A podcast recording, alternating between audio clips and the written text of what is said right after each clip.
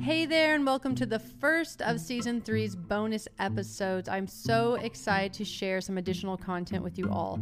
Today, I chat with Sarah Hayward, author of Giving Up God, and I hope you will excuse my poor microphone quality for the chat because I had some technical difficulties, but I think you'll still find it just as inspiring as I did.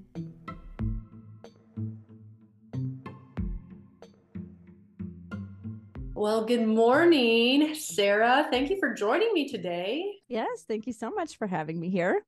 I am joined with Sarah Hayward, who is the author of Giving Up God. That's how I know you. Um, and I read mm-hmm. your book, and I have so many thoughts.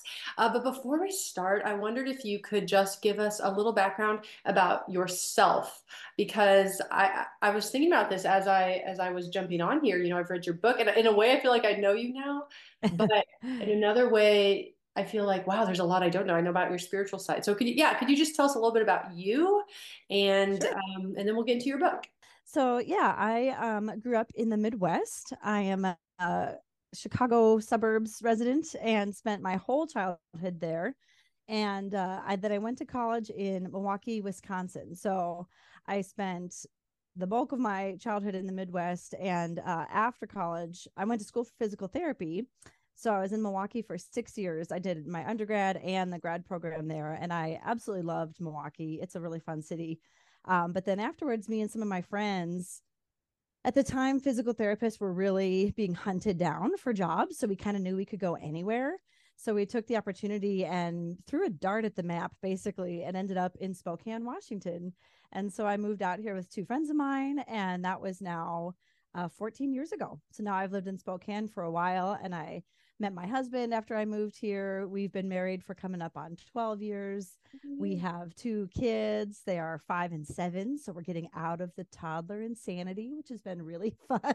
Yeah. getting a yeah. little more independence, you know, a little bit more freedom there.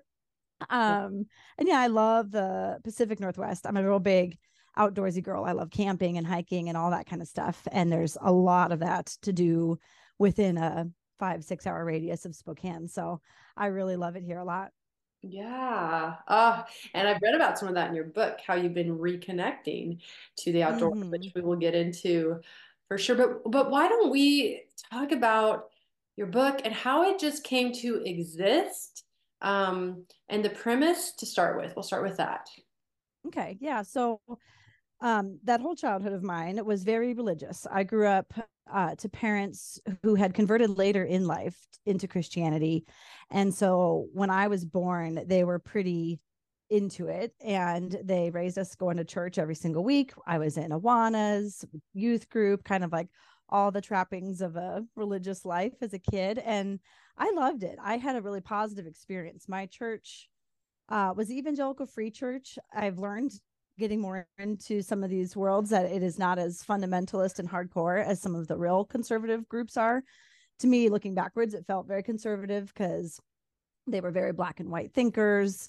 Uh, definitely, the assumptions were that the LGBTQ groups were sin- sinful and wrong, and you know that kind of stuff. So, um, but I grew up really thinking that I was known personally by God and loved by God, and that gave me a very strong sense of value and worth and i think my faith really helped form me in ways that i'm very grateful for still today. Um so yeah all my closest friends were from youth group and i i took my faith very very seriously. And i've always been a writer but more in a personal way. I had you know we were told you're supposed to do daily quiet times, so i did. I followed the rules and i got out my journal for quiet times and i would write and write and write and looking back i realized oh i think it was the writing that i always really enjoyed yeah. it felt clarifying yeah. to to yeah. get words on paper um and so i've always been a writer and when i got married and had my kids especially after having my first daughter i could easily sense how quickly motherhood could take over my entire identity that that could just absorb myself for a while and so i started a public blog I had not, uh, I had kind of fallen away from the consistent journaling practice just because of real life and time and all that. And so I thought, I'm going to start a blog that I will publish. So there's a little bit of accountability. Mm-hmm. If someone, if one other person's reading it, I'll feel somewhat obligated to put something out at least, you know, on a somewhat regular basis. So I started writing publicly that way. And a lot of it was about spirituality and God and life and parenting and politics and a lot of stuff. But I've always been very interested in spiritual topics. Um, and so I had been doing that for a few years. And over a long period of time, especially now looking back, you know, the hindsight is so interesting. It looks like it's this very clear path to where I am now, but it certainly didn't feel like it at the time. Yeah. Um, but my faith had been evolving over the years gradually. I had shed this dogma and let go of this belief, and a lot of the black and white became much more gray. And I was comfortable with that process as it went. It never felt scary because it didn't feel like I was leaving Christianity behind or leaving God behind. It just felt like my faith was growing mm-hmm. and getting more open and inclusive in a way that felt right to me and felt more loving and and accepting. Um, but I had started to get to the point where I was asking some really deep questions about the actual existence of God, which I had never really done before. And I think out of some kind of cognitive protection, my brain just wasn't letting me even go there.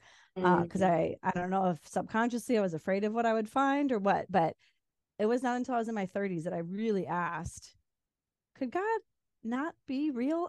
could this whole thing not be what I have been thinking it is my entire life. Um, and that was happening during the early pandemic days after the George Floyd murder. And so life felt very messy and chaotic. Mm. I had mm. been laid off. So I was in this weird limbo land, being not working, being a full time stay at home mom by now to two little ones, which I did not ever plan or desire to be a full time stay at home mom. So that was difficult. And I had all this time on my hands to sit and dwell and I had tried to blog about some of these things and it was just too much. It was too big, especially as the answers to my questions were leading me to the conclusion, at least for the time being, that I don't think so. I don't think this thing I grew up knowing as God is real. I just don't see how that works. Maybe there's something out there, but if it is, it's so different and so foreign. I can't use the word God for it. God means something fairly specific. Um, and so I tried to blog about that and it was, I just could not encapsulate it into a nice, tidy blog post. And so that's what started the idea of a book. I thought, gosh, I have to even get to explain how I got to where I am takes a lot of backstory. Mm-hmm. And so I wrote down an outline and then the book just sort of flowed out of me. It was one of those cool flow experiences. It felt like it wanted to be written. It just really poured out during nap time and after bedtime and any free minute I could find. And uh, wow. So that's how the book came to me. Yeah. So and then I was going to self publish it because I'm an unknown author. This is my first published book. Mm-hmm. And the publishing world these days is all about popularity. You have to have mm-hmm. 100,000 followers for anyone to even look at you, which I don't have. Yeah. Um, and so I was going to self publish, but then I got connected to a small indie publishing house out of Michigan. And the owner, David Morris, uh, he is trying to do spiritual books to ask those really hard questions and mm-hmm. trying to mm-hmm. get outside voices that wouldn't make it into the mainstream publishing world. So he took a chance on me and published the book. So that was a real gift. Yeah. Well, I've really mm-hmm. enjoyed ha, reading. I say enjoyed with a little asterisk, and I'll tell you why. I've enjoyed reading yeah. your book, and I wanted to kind of just tell you that actually because i'm sure you know as an author i'm sure you love to hear also what people take away and and when i went to do mm-hmm. your review I, I really thought about it because i thought to myself on the one hand giving up god is the title i'm like she is not christians are not going to read this book like potentially right? unless they are very open and and and in my review i wanted to say like this is so important for Christians to read, I think, mm-hmm. if they're brave enough and able to, um, especially in deconstruction, because I felt like reading your book was, it was, I, I don't know, I've read so much material on deconstruction, but it truly felt like such an honest glimpse into someone's real experience in a way I actually haven't had before. Mm-hmm. I think a lot of times people branded into a little bit more of a specific, um, you know, topic perhaps, but you really just walk us through absolutely what it was like from square mm-hmm. one to where you are today. And the thing is, I'll tell, I'll be honest with you, this winter has been hard for me in my deconstruction. Um, mm. I have, and not that I want to interview myself here, but I do feel like this is pertinent to what we talk about here. I have sure. long talked on my page about how I've been I've really felt convicted that people you know need to be willing to abandon the faith if it seems less likely to be true or if it was proven false or whatever you know we need to be brave we need to and and we need to stop saying it's tied to our identity and i just really came to a place this winter where i thought where i really had peeled back the layers enough to say this is deeply tied to my identity mm-hmm. and i am bothered by the fact that however i continue in my own deconstruction there is a part of me like i wonder if it's similar to what you were talking about with when your brain wouldn't even let you ask the questions mm-hmm. there's a mm-hmm. part of me that's like if i look at an atheist life it's like i think at this exact point in time i would need so much therapy granted i'm in therapy but i would need so like i can just tell it's scary the undoing is so deep and so when i started reading your book the first whole half it was so unset i mean i'm not i'm not gonna lie it's so unsettling so mm-hmm. unsettling to be like, oh, and I know how it ends. I know how it ends. But the thing was, I mm-hmm. didn't know how it ended. And when I got to that mm-hmm. second half of your book where you talk about coming into a completely new worldview outside of Christianity, even as someone for myself who is still, I would say, a Christ follower, I don't know intellectually what all I think about it all completely, but there it was such a ray of hope for me. Mm-hmm because I want to get to the place where if I remain in belief, it is not because I have to to function mm-hmm. as a human, you know? And I looked at you and I was like, that is a person who is truly functioning and thriving outside of it. And that is mm-hmm. such a ray of light because for me, nihilism has been a huge i mean like it's still hard for me to imagine how we we don't be nihilists but you talk about that in your book and mm-hmm. how you found different ways of framing the world and framing life that is full of hope and joy. So, anyway, I just want to thank you for being kind of a little unknown companion to me during my winter. Yeah. um, and challenging me.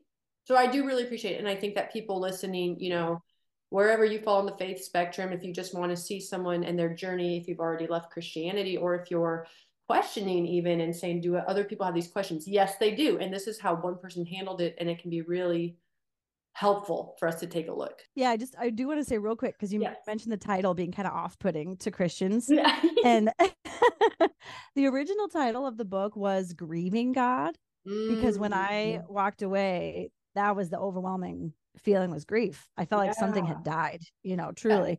Yeah. And so that was what I wanted to call it and then my editor said, you know, it's too hopeful at the end. It's too positive. It, the book so doesn't hopeful. encompass grief grief should not be the main descriptor of the entire book because yeah that's in there but you end on too positive of a note to be titling the book grief so she got me to change um so and i know the title is kind of intense but my desire in writing this book was for people who had gone down this road this mm. terrifying scary road of having been a deep devout believer and had walked either all the way away or close to it so I wanted to reach those people who were yeah. in no man's land and feeling lost and alone and afraid.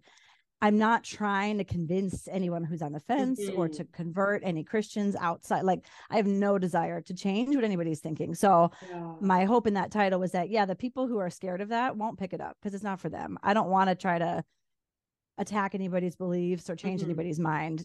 Truly, that's been a gift of giving up that evangelical side of my brain is I don't yeah. have to convert and yeah. change anybody um, has been a huge blessing. And so, yeah, the book is meant for people who have kind of been on this path to be a source of comfort, um, but yeah. not to try to capture anybody who's not sure what to think and sway them to my dark side. Your dark side, yes. And I think it really is that source, which is so interesting. I think it really is that source of comfort. And I do think, yeah, I do think that there are a lot of people who at least message me personally who are in what you call that no man's land.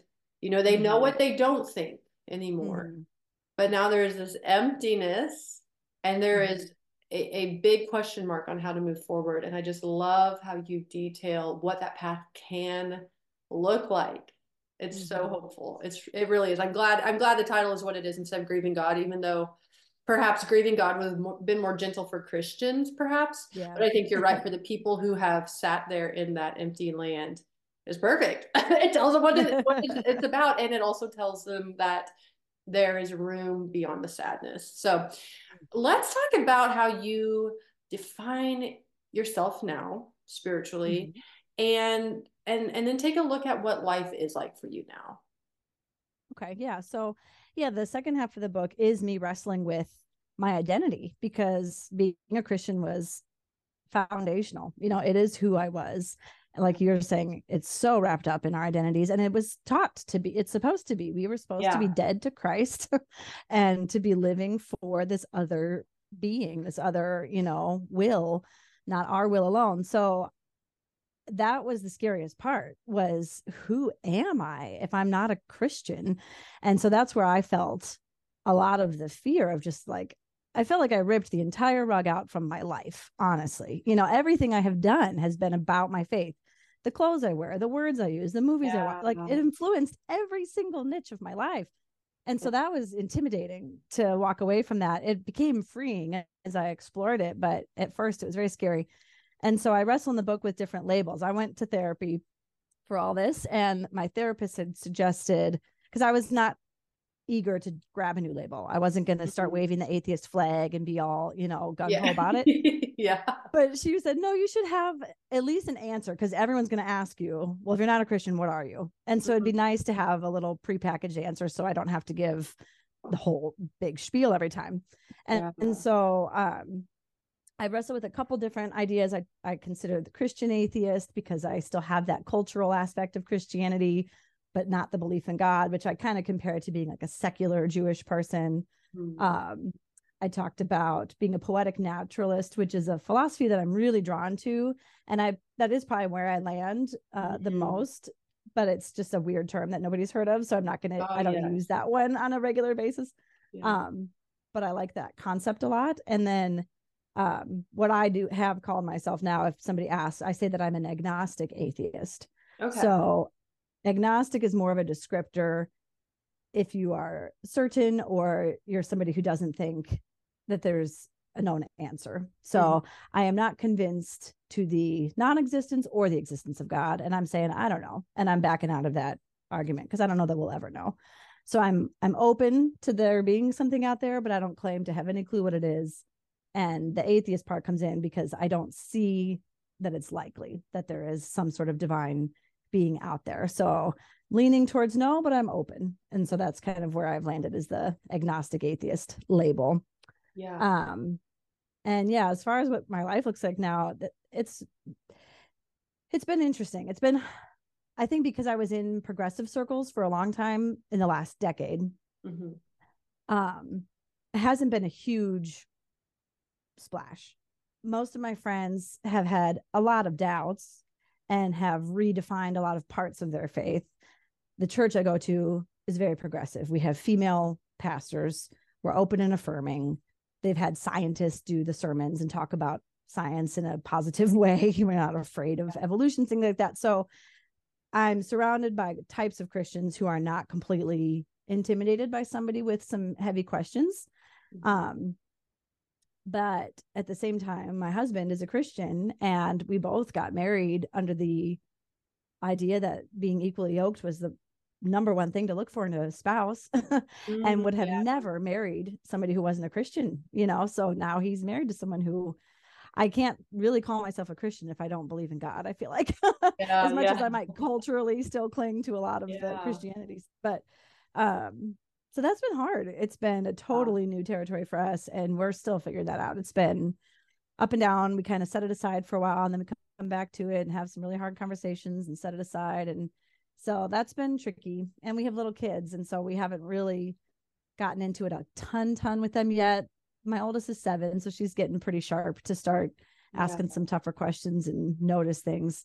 Um, but for now, I still go to church, uh, partly for that sake of my marriage you know i'm i want to meet my husband halfway and our church thankfully is not triggering for me i can go there and feel fairly safe and um, even still truly get something out of some of the sermons varies week to week but yeah. um, they're still teaching us to be the type of person i still want to be basically so i just have to reframe maybe the motivation behind some of their points but so we yeah. still all go to church. And for now, on the outside, things look very similar um, yeah. to what I was like before. But internally, it's a whole new territory. Yeah, that is so fast. Honestly, it's so fascinating. And I was so I don't know, it's kind of a breath of fresh air to read for me about you still going to church eh, because that is not something I see very many people in deconstruction, and especially very many people that are agnostic atheists willing mm-hmm. to do it in part because they are so triggered. Um, and I think that there's a part of uh, sometimes it feels like it's the wrong thing to do. So I'm mm-hmm. I'm really wondering if perhaps there is that wrongness, that feeling of I have to stand to my conviction in this way. If that's almost kind of an evangelical Christian mm-hmm. overhang, perhaps. Yeah. And it's really interesting to see you be able to hold it with a little bit of a lighter hand, mm-hmm. and, and still be able to glean truth and goodness and and and life lessons from from that place so I actually find that really interesting and inspiring. Um, and I was going to ask a little bit then when you said, you know, it still lines up a lot with how you want to live. One of the things I heard growing up, I don't know if you did, but um, I've heard people say, I'm not so concerned into looking into if Christianity is real or not, if God's real or not, because I would live my life the same way. And mm. I believe that a long time. Mm-hmm. For me, the way I was taught about God, I don't actually think that is true in every case. But mm-hmm. I don't know. Do you have any thoughts about that statement, maybe pertaining to your own story, especially because you say your life is pretty close to the same, and yet you still thought it was important to dig in at a level that a lot of people are too afraid to do or, or it's just not on the radar. Um, so what's my mm-hmm. question on in all this? I guess a few thoughts to that to that particular statement of I'm not going to look too deep because I would live life the same way. What would you say to someone who would say that? I do think ultimately the way we live and our actions is what matters more than anything we think. Mm. I mean, if you think back even for 2 minutes about church history, you know, the Christian church has been around for 2000 years there have been so many versions of Christianity over the centuries, so many different flavors of belief, different dogmas, different ideas. Then you step out to other religions, you step way back into the history of humanity. The, I don't know, the arrogance to think that yeah. anybody has it right at any moment in time is so kind of ridiculous seeming to me. So there have been so many ways of just being a Christian, just keep it inside Christianity. Even today, you look around the world and the different churches around the world are so different. Yeah. So obviously, we all have very different beliefs. I think what really matters is, you know, what we're doing with our lives and how we're living. And are you are you being kind? Are you being the hands and feet of God? Are you showing love? Um, so I think actions do speak louder than words um, in that sense. And so, yeah, the and again there's because there's all these different flavors of christianity there are several types of ways of being a christian that i would definitely not stick with anymore. Christians that are being more judgmental or you know there's a lot of versions of christianity i absolutely wouldn't support. My church is is an example of a, a type of church and a type of christianity that i can get behind for the most part. Um their emphasis on love and serving and open doors and humility, you know, staying humble. And so, um, yeah, to somebody who's on the fence what they think about God, I think that's a fine place to be. And yeah, just focus on your life and your actions and what are you doing. Mm-hmm. Even in some of the verses of the Bible, that was a parable that always used to give me nightmares. Was when the sheep and the goats, you know, when someone mm-hmm. gets up to to heaven, or it's in the parable of Jesus where he says, you know, they think they're in. These sheep come up and they think that they were good and they did all the right things. And she said, uh uh-uh, uh you mm-hmm. didn't serve the poor, you didn't feed the hungry, you didn't clothe the naked. I don't know, you get away. Yeah. That was always terrifying to me because it did make it seem like it was a works over faith kind of situation. But um, those were supposedly words from Jesus' mouth saying, you know, what you do with your life is more important than going to church and what you're saying with your mouth. So I think that's a, a great way to live and if you need to leave the intellectual cognitive piece of it in the background i i think that's okay personally. Yeah. Very interesting. And so as we're still on this train of thought i have so many other questions too but one of the things i have been talking about with um, uh, atheists in particular and I'm, I'm, you're probably familiar with this um, is more moral standards. This is kind of a bigger question but just any mm-hmm. you have would be fine on it. So one of the things that I think is so appealing sometimes to atheists about religion or about Christianity is because even if we disagree on moral objective on um, moral objectivity, so the idea that there is a moral standard of good and evil, right and wrong, mm-hmm. even if we disagree on what it is, we have a claim as or by we i mean religious people especially christians have this claim of there is this objective moral standard because god exists.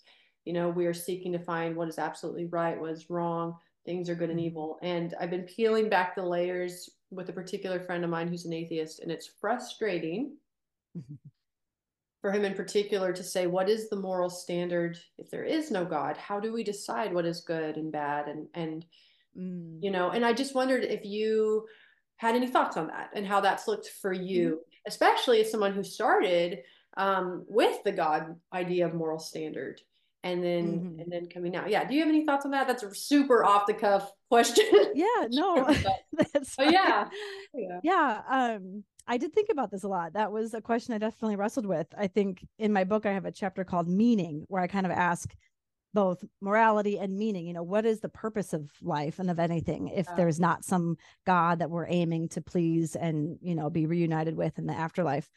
Um, and I think to say that religion has a tight grip on the moral standard, you could very quickly rip that apart. It's almost laughable looking at the behavior of religion and of churches. How many sex scandals are there? How many corrupt, you know, megachurch pastors with private jets?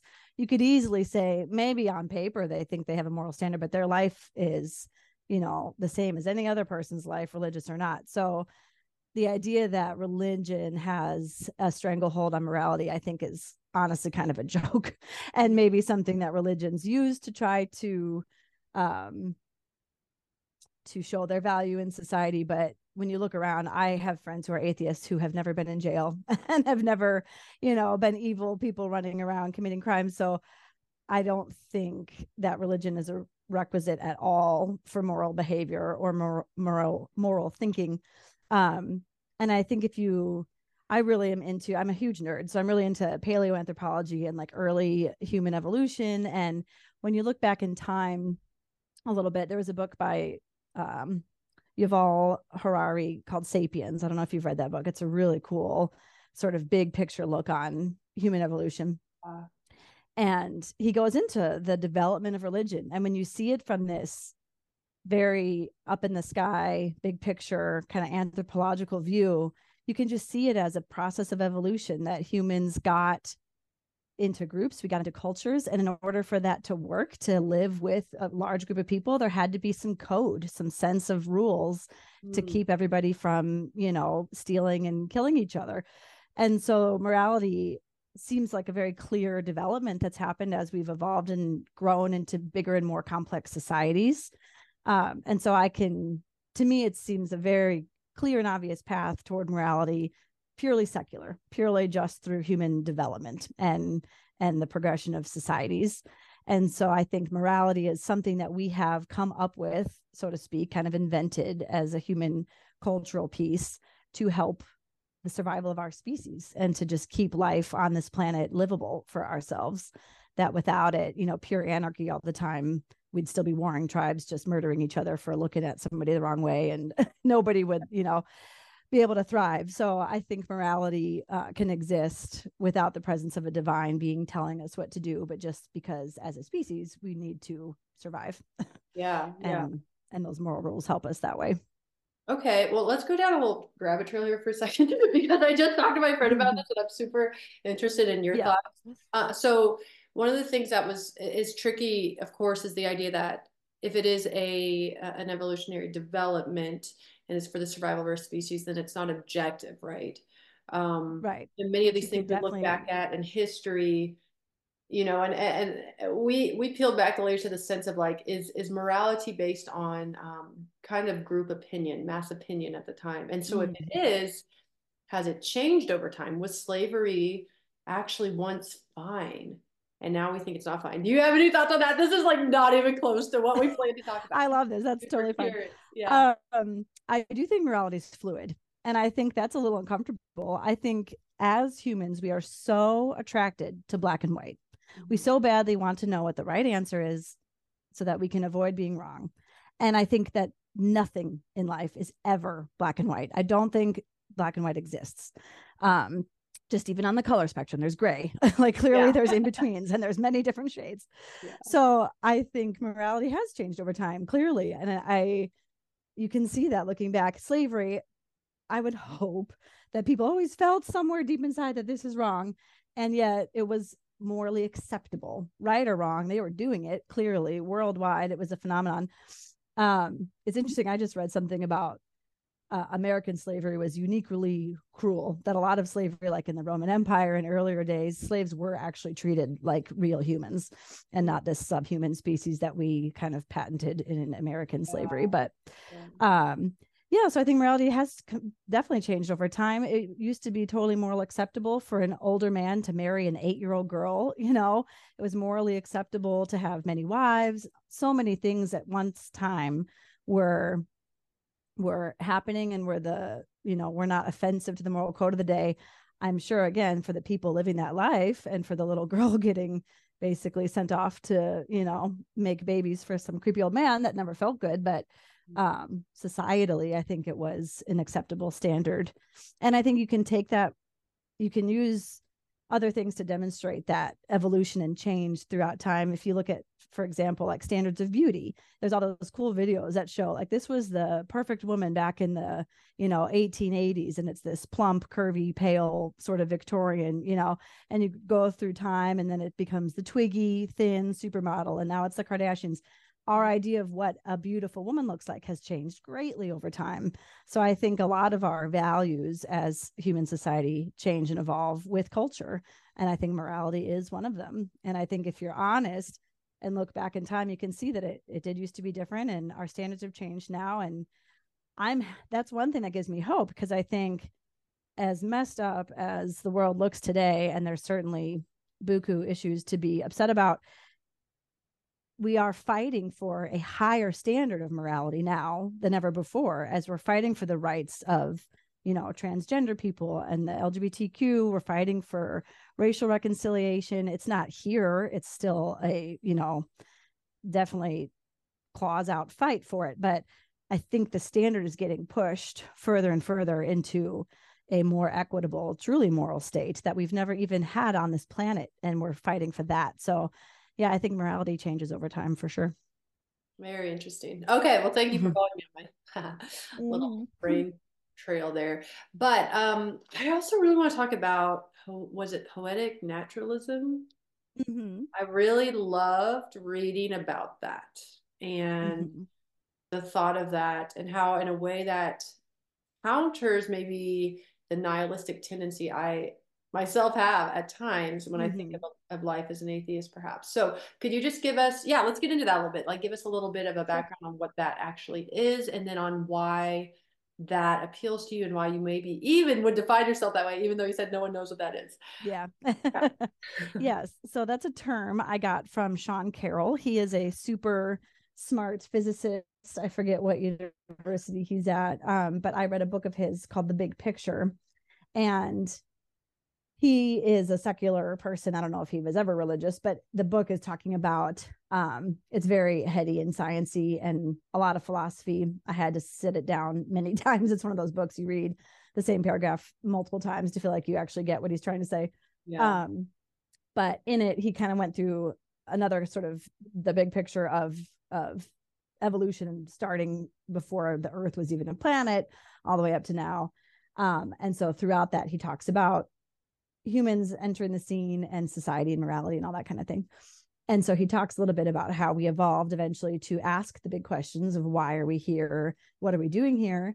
And in so created an answer for ourselves, which was God and religions. And, you know, you look back in time and humans had an idea of the divine when we were still in caves. You know, there's some cave art that shows these sort of divine creatures that weren't human, weren't animal. Um, and so it's a question we've wrestled with since our brains could ask the question. And uh, when he lands on the, for him, there is no divine being in charge of the planet we got here just through the process of evolution and science. And that without having something in charge, without this divine being who made this all with a purpose and a plan, without maybe an afterlife. I don't believe he believes in any kind of afterlife. He thinks we're just lights out done. Mm-hmm. That it can definitely lead someone to say, well, then what's the point? Our mm-hmm. life means nothing. If no one's watching, if no one's keeping score, we're just here and then we're gone. And a couple generations, no one will ever remember us. How pointless. Mm-hmm. And he's saying, maybe, yeah, in a cosmic, eternal sense, yeah, there's not a big point. 500 years from now, no one's going to know who I am, you know? But in the here and now, in my actual life, I matter. Mm. Things matter. What I do matters. I'm a mother, I'm a friend, I'm a daughter. Those interactions, those relationships I have, those matter and they have meaning to the people in my life, in my sphere of influence.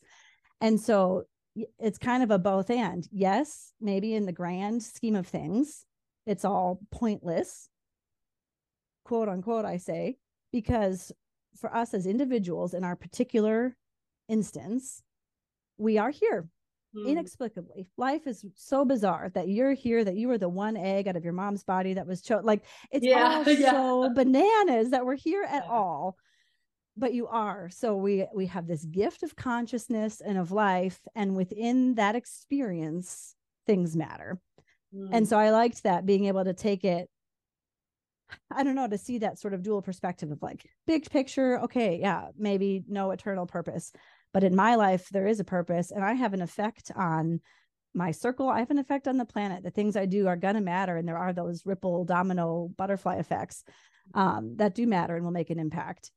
But yeah maybe in another million years no one will ever know but uh, in the more specific context of my life uh, things matter greatly. Yeah and can you tell our listeners did you ever wrestle with that idea before getting to that point the idea of nothing matters and what now or was that was that i wondered if maybe not because you know with with your children and with um, mm-hmm.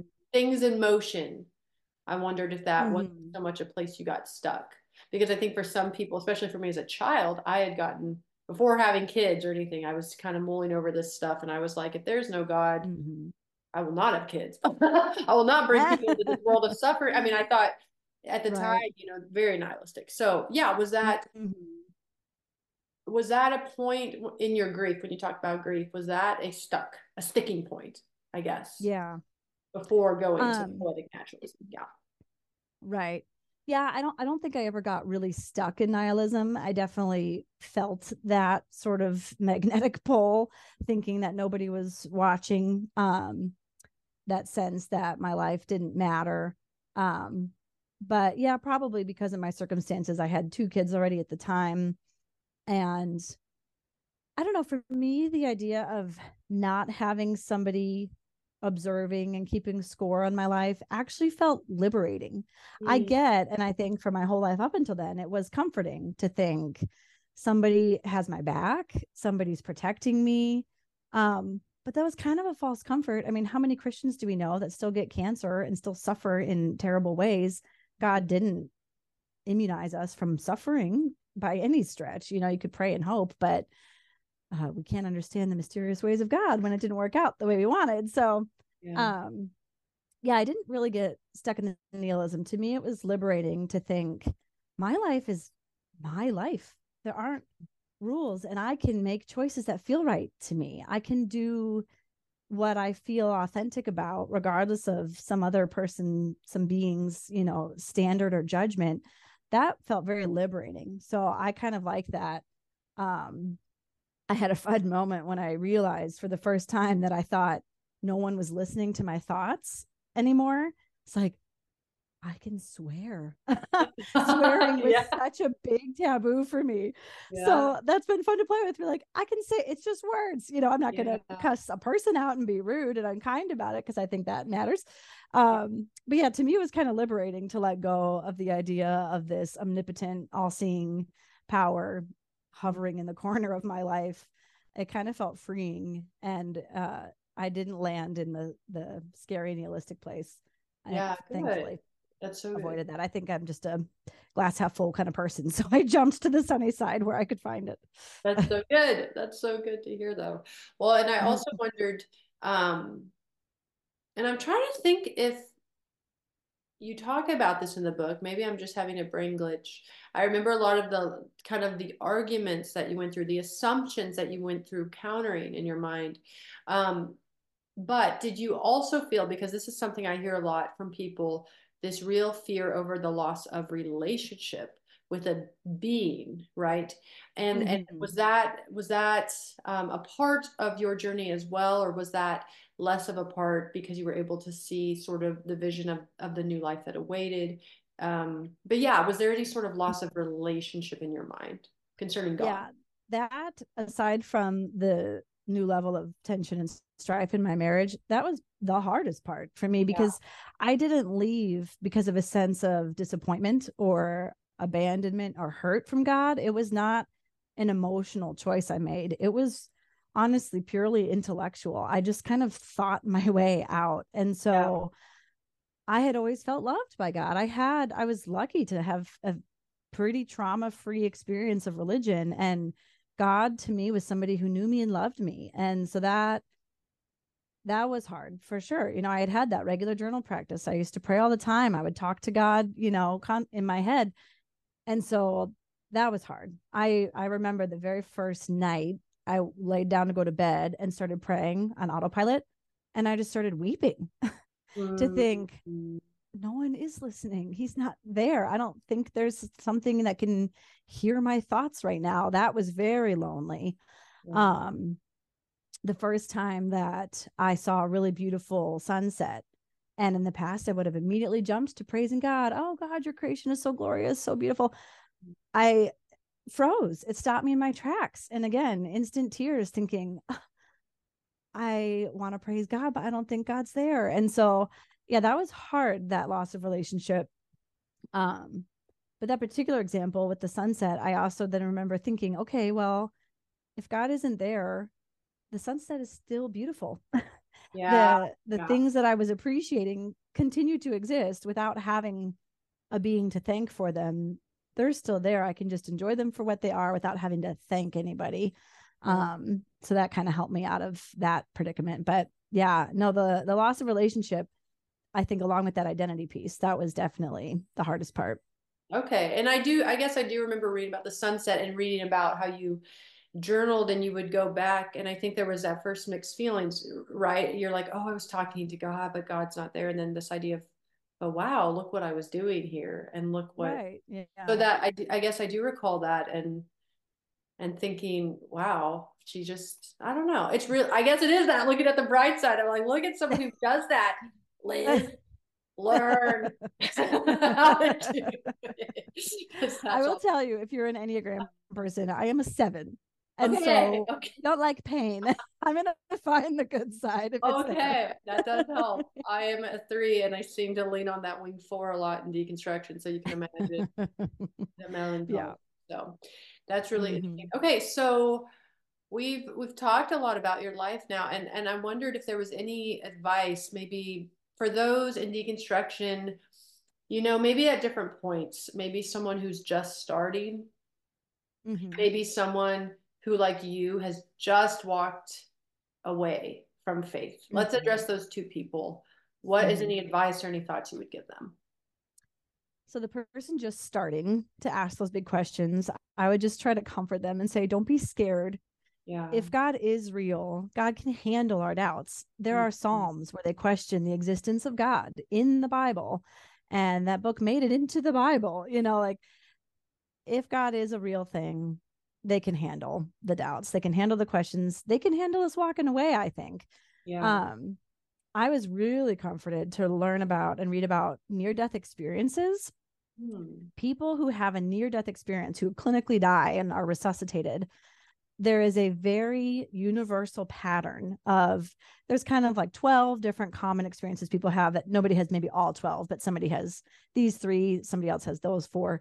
Um and overwhelmingly 90 plus percent of the time regardless of where in the world you are regardless of what religion you are regardless if you're atheist regardless of if you were trying to end your own life that started the near death experience the experience is overwhelmingly peaceful and positive and full of love. It is that seeing the light. That light is a sense of love and peace and wholeness. People often see a loved one that has already passed. There's this common experience people have across the spiritual board that is good. And so I think if there is anything out there, and I don't know if that's our brains doing some weird yeah. neurochemistry at the end, or if it's something that is happening in some other realm that science cannot yet explain, but it's good for everybody, even the atheist. There was a mobster who had an experience like that, and he came out of it and had to leave the mob because he realized the violence he was committing on people every day. He's like, I'm doing that to myself. We are all connected. We are all one. Mm-hmm. Um, but that that gave me comfort to think okay if i'm totally wrong and barking up the wrong tree it doesn't seem to matter in the afterlife we all have the same mm. beautiful loving experience so hopefully that's true um so i would just say as a source of comfort don't be afraid of the questions and also don't be afraid to set it down and walk away.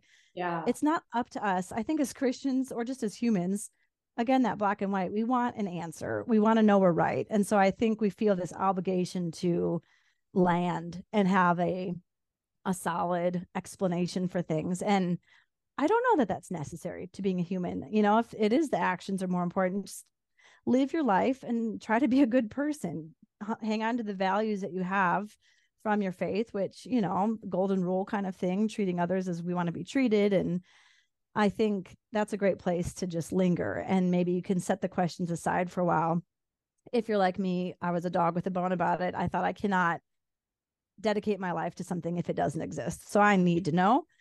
Don't be afraid of the questions and try to just stay open and see where it takes you. But I would just advise people if you're feeling overwhelmed, it's okay to set it down and come back to it later. You don't have to arrive and have an answer to the greatest mysteries of the universe that yeah. humans have never had an answer to. Not up to you individually to figure it out. Um, and then to the person like me who has decided to walk away, I would just want to hug them and say, I get it. And I know how scary it is, but it'll be okay. You're still here. You're still living a good life. You still have things to live for. Um, and maybe now your motivation's different, but you can still live a beautiful, awe filled, wonderful life outside of faith and outside of God. At least I have been. So it's possible. yeah. And you might not do this, but I would also add, and maybe read her book. because it will help you. It will help you be someone who's done that. So yeah, yeah. As we're finishing up here, how have Christian concepts still inspired and informed you?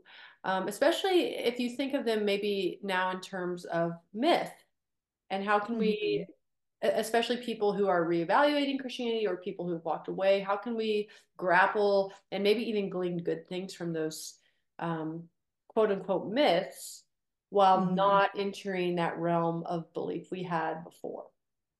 Mm-hmm. I think if you if you can stay humble again about your beliefs, if you are still in religion, and and take again, I like church history and just religious history, and I think it's so interesting to look far back in time at the development of religion. There's that uh, Sapiens book by Harari was good about that, and there's another one uh, Reza Aslan is a professor of religion, and he wrote a book called God that does that really big picture back into the Neanderthal days. Um, and he has another book called Zealot that's all about Jesus from a historical archaeological perspective. Seeing those big pictures to me, um, it makes religion become less. I think when you're in it, and when I was a Christian, everything felt so important and so certain again you know that having the answers having the black and white. And if you look a little bit outside of time and get a little bit curious about what other people think and believe i think it just invites humility. It invites us to stay humble and realize okay i'm just one tiny group of people that's wrestling with these huge questions that humans have never had an answer to.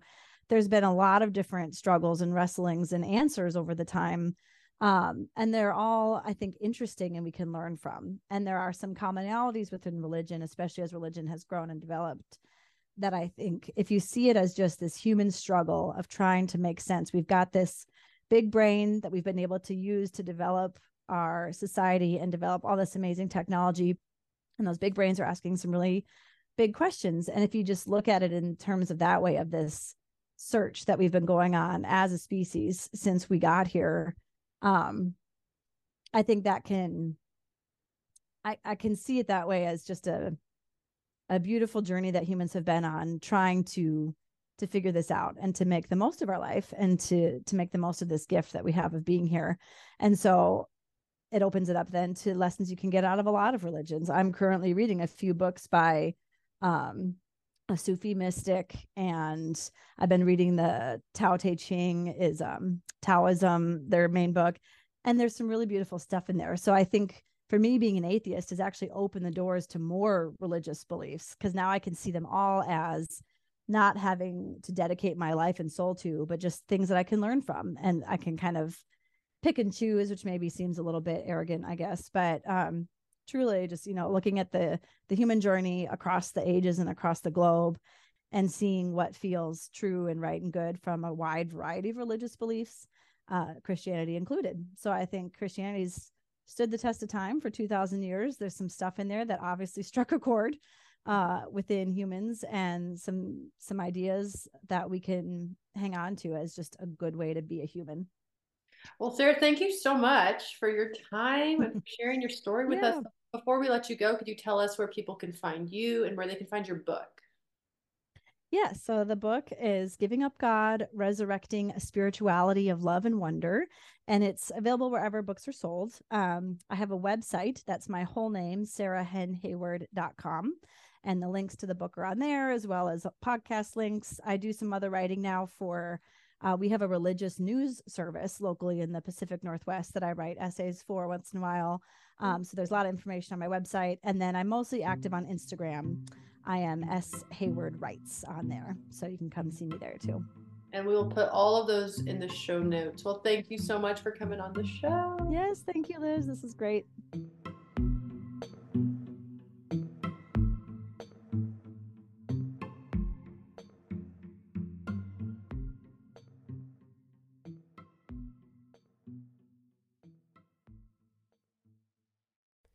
This episode was meaningful to you, please consider supporting the show at patreon.com slash deconstructing the myth so that episodes like today's keep coming.